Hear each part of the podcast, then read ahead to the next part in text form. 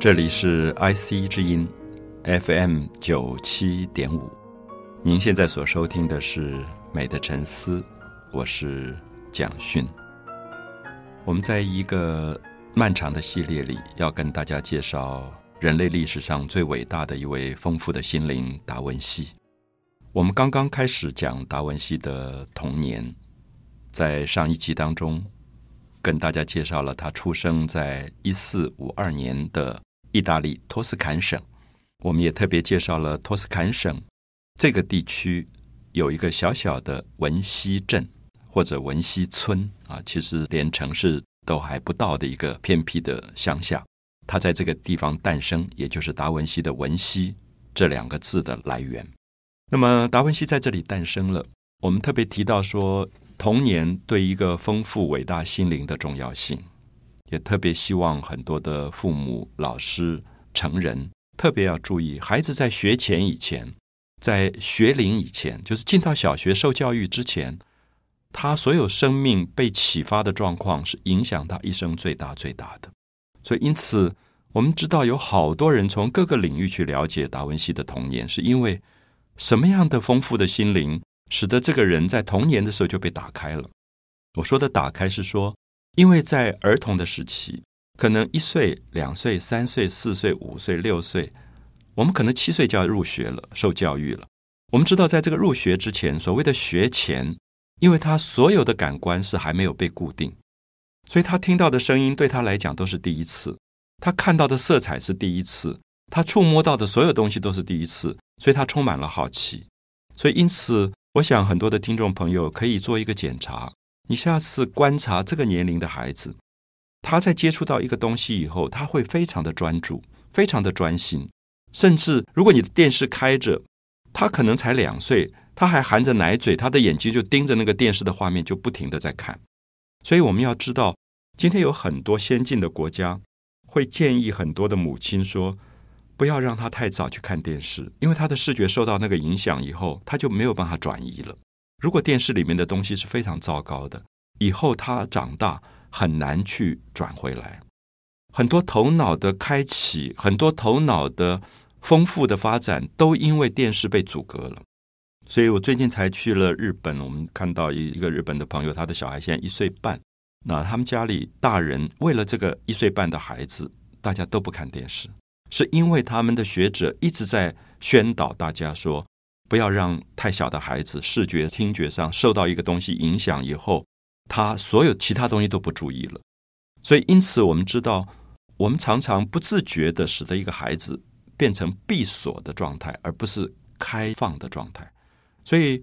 我一直在想说，当我们走过文西镇这个托斯坎省的一个意大利中部的农村，看到起伏丘陵里面不同的绿色，因为橄榄树。或者麦田有不同的绿色，然后阳光在所有的麦浪上一丝一丝的那个光。我在那边散步时候，我一直在想达文西当时是怎么样走在这条小路上，怎么样子跟着大人去感觉到阳光，感觉到所有的东西。所以后来他很喜欢画麦浪，他也很喜欢画人的头发。他说人的头发每一丝都像风里面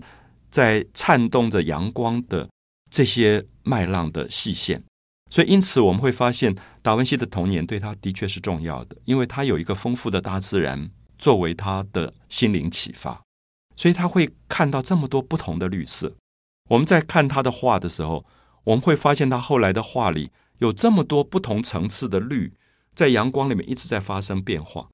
可是我们知道，今天有些小朋友如果没有被启发，他画草地的时候，可能只有一种绿色。他看不到草地上的绿色，因为阳光会发生很多的变化。所以达文西讲过一句有名的话，他说：“任何事物只要放进流动的光里，它就变成了永恒的生命。”他后来画的人像、山水都非常的美，是因为他是在光里面去研究所有的色彩的变化。可是我相信是他的童年，他的眼睛、他的视网膜已经受到了很多在乡下的光的启发。如果我们今天让孩子的眼睛盯着一个电视荧光幕上，你知道那个光是远不如大自然的光的。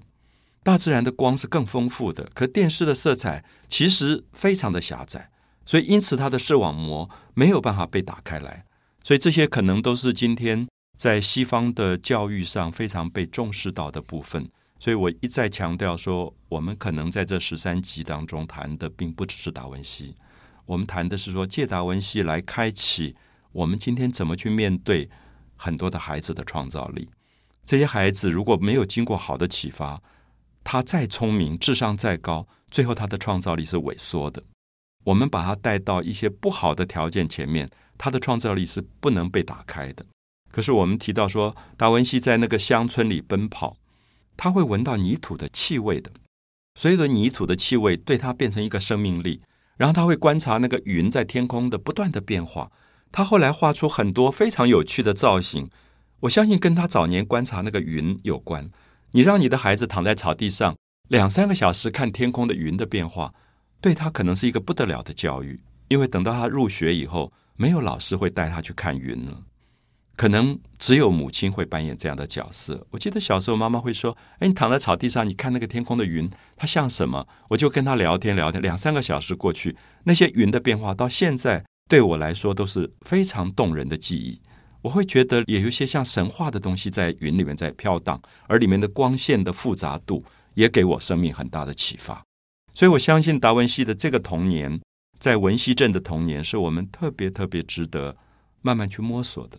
那我们也提到说，他这个时候已经开始去拿着一支笔，在一张纸上慢慢去画一些东西。现在我们知道他画过蜥蜴，他画过蛇，他画过蝙蝠，甚至有趣的是。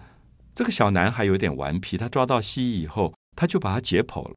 然后他去画他的内脏。好，我们就会发现达文西已经表现他部分科学家的部分。就像我们有一天我们在中学的生物课，我们可能会解剖青蛙，可达文西在小学之前他就解剖了，解剖了蜥蜴，然后他很好奇蜥蜴身体里面是什么，所以这是一个科学的研究。那我们就会发现他已经在自己的摸索的过程里面。开始了他所有对宇宙奥秘的探讨。